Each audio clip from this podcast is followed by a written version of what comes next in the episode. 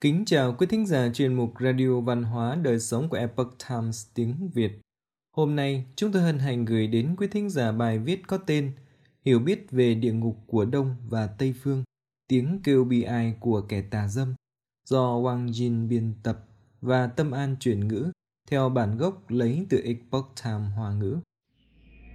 Từ cổ Chi kim, Đông và Tây Phương đã lưu lại không ít giai thoại tiết lộ cho hậu thế kết cục của những kẻ tà dâm. Thời Trung Quốc cổ đại, đối với người phạm tội sắc dục, căn cứ vào mức độ nặng nhẹ, báo ứng cũng không giống nhau. Hoặc là bị thiên thượng cắt bỏ phúc lộc thọ cho đến công danh một đời lao đao, đói rét khổ cực, hoặc đời sau chuyển sinh thành ăn mày, hoàn trả nợ nghiệp đời trước. Một số người thậm chí bị đột tử trong đời này, mang tai họa đến cho vợ và con cháu. Hiểu biết về địa ngục của Đông và Tây Phương, báo ứng thảm khốc, tội tà dâm, hủy hết phúc thọ.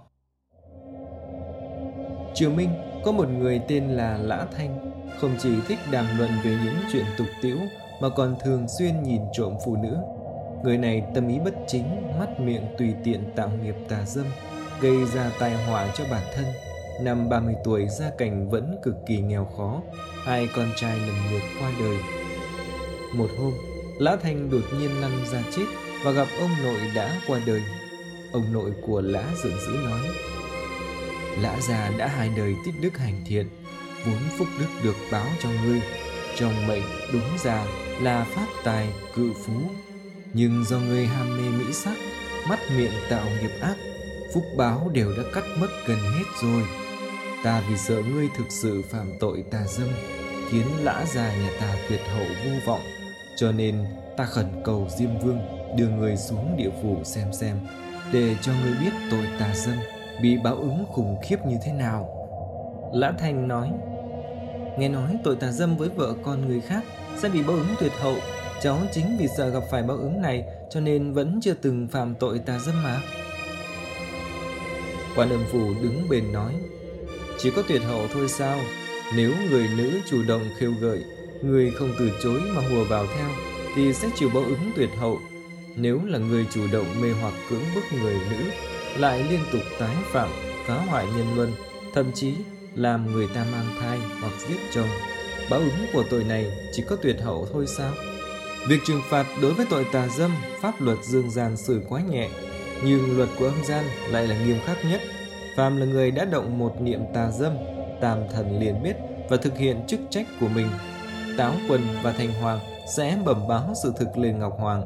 Nếu họ che giấu hoặc quên không tấu trình, thì là một lỗi rất lớn. Người hãy xem những gì diễn ra ngày hôm nay thì sẽ biết. Một lúc sau, quỷ tốt dẫn đến rất nhiều tội hồn đã phạm tội tà dâm lên điện. Những tội hồn này đều bị xích và quỳ trên đất.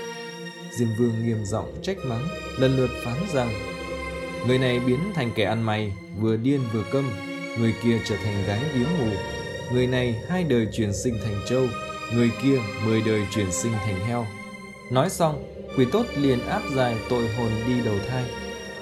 Lã Thành chứng kiến cảnh tượng trước mắt, kinh hãi nổi da gà. Quan âm phủ lại nói, còn nhiều hình phạt nghiêm khắc hơn thế này nữa. Người chớ nên tham thú hoàn lạc nhất thời, mất đi thân người. Không chỉ nên tránh sắc như tránh tên, mà còn nên in thành văn tự, quyền dài thế nhân, Mục đích của ông nội họ Lã đã hoàn thành sau khi để Lã Thanh tận mắt nhìn thấy cảnh tượng báo ứng thảm khốc của tội phạm tà dâm. Diêm Vương liền đưa anh ta trở lại dương gian. Lã Thanh đã chết liền sống lại, lập tức in một vạn trang âm gian du ký để thức tỉnh thế nhân, từ đó tận lực hành thiện. Mười năm sau, khi anh 40 tuổi liên tiếp sinh được hai cậu con trai, đồng thời gia cảnh cũng tốt lên, nhờ tích lũy trở lên giàu có. Nghĩ đến thế nhân hỗn độn, vô thường bất định, Lã Thành quyết định tránh xa cuộc sống nhộn nhịp nơi trần thế, đi đến Nam Hải một lòng tu đạo. Thần khúc Gió đen quần quần dưới địa ngục điên cuồng, hành hạ kẻ tà dâm.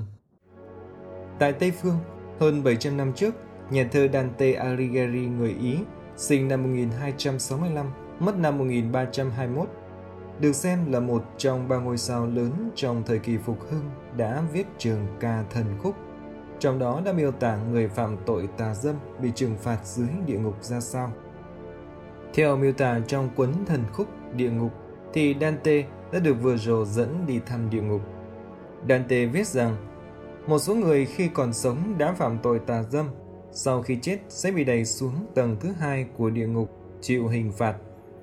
Nơi này không có ánh sáng, chỉ có cuồng phong thổi mãnh liệt như gió trên mặt biển. Những người này vì ham muốn xác thịt và quên đi lý tính, giống như lũ quả đen bị gió lạnh thổi trên trời ngày đông. Những linh hồn tội ác kia hết bị thổi giạt sang đông rồi lại giạt sang tây, lên lên xuống xuống. Chưa nói là không được ngừng nghỉ, ngay cả hy vọng giảm chậm tốc độ xuống cũng không có.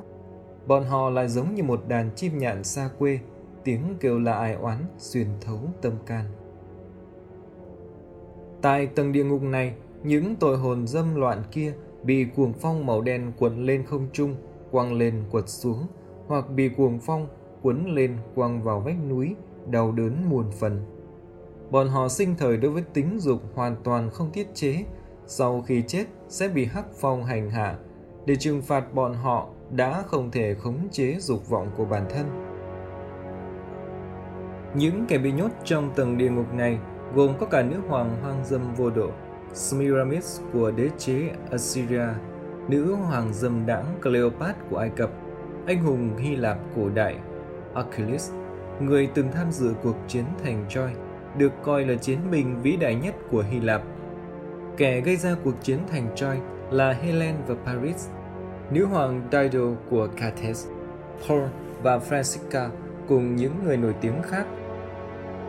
Bất luận sinh thời những người này có danh vọng và quyền thế lớn đến đâu, nhưng vì một đời không trong sạch, sau này chết bị đày xuống địa ngục. Bất luận tội hồn, thống khổ van xin như thế nào, cũng không có ai giúp được họ. Thần khúc địa ngục đã miêu tả địa ngục làm chấn động nhân tâm, khiến người xem qua khó quên. Rất nhiều người sau khi xem sự miêu tả của Dante, tâm trí thức tỉnh, hối hận về hành vi bất lương của bản thân, tìm kiếm sự cứu rỗi từ các vị thần để tránh bị địa ngục trừng phạt. Quý thính giả thân mến, chuyên mục Radio Văn hóa Đời Sống của Epoch Times tiếng Việt đến đây là hết. Để đọc các bài viết khác của chúng tôi, quý vị có thể truy cập vào trang web e itviet.com. Cảm ơn quý vị đã lắng nghe, quan tâm và đăng ký kênh. Chào tạm biệt và hẹn gặp lại quý vị trong chương trình lần sau. Kính chúc mọi điều bình an và tốt lành đến quý vị cùng người thân.